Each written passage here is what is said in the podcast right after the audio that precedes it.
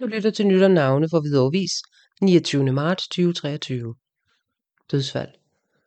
Pia Kjærulf, en kendt og afholdt Hvidovreborger og tidligere restauratør, så stille ind søndag den 19. marts. Han blev 80 år. Per og hustruen Yvonne Kjærulf, der gik bort i 2016, drev i mange år både restaurant Støvlen i Vandløse og efterfølgende Pers Pop på Hvidovrevej, for derefter at skabe et gedint spisested, restaurant Tornado ved Hvidovre Station, som de drev sammen i 14 år, indtil de afhændede virksomheden for at nyde deres otium sammen. Bjerg Kjærulf var i alle årene meget aktiv i det lokale foreningsliv, blandt andet i Hvidovre Fugleskydningsselskab, samt i det lokale idrætsliv. Bisættelsen fandt sted i fredags i Risbjerg Kirkegårdskapel.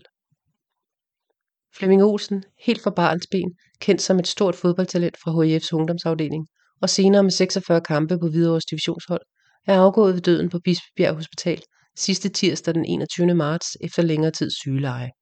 Han bisættes fra Strandmarkskirken i dag onsdag.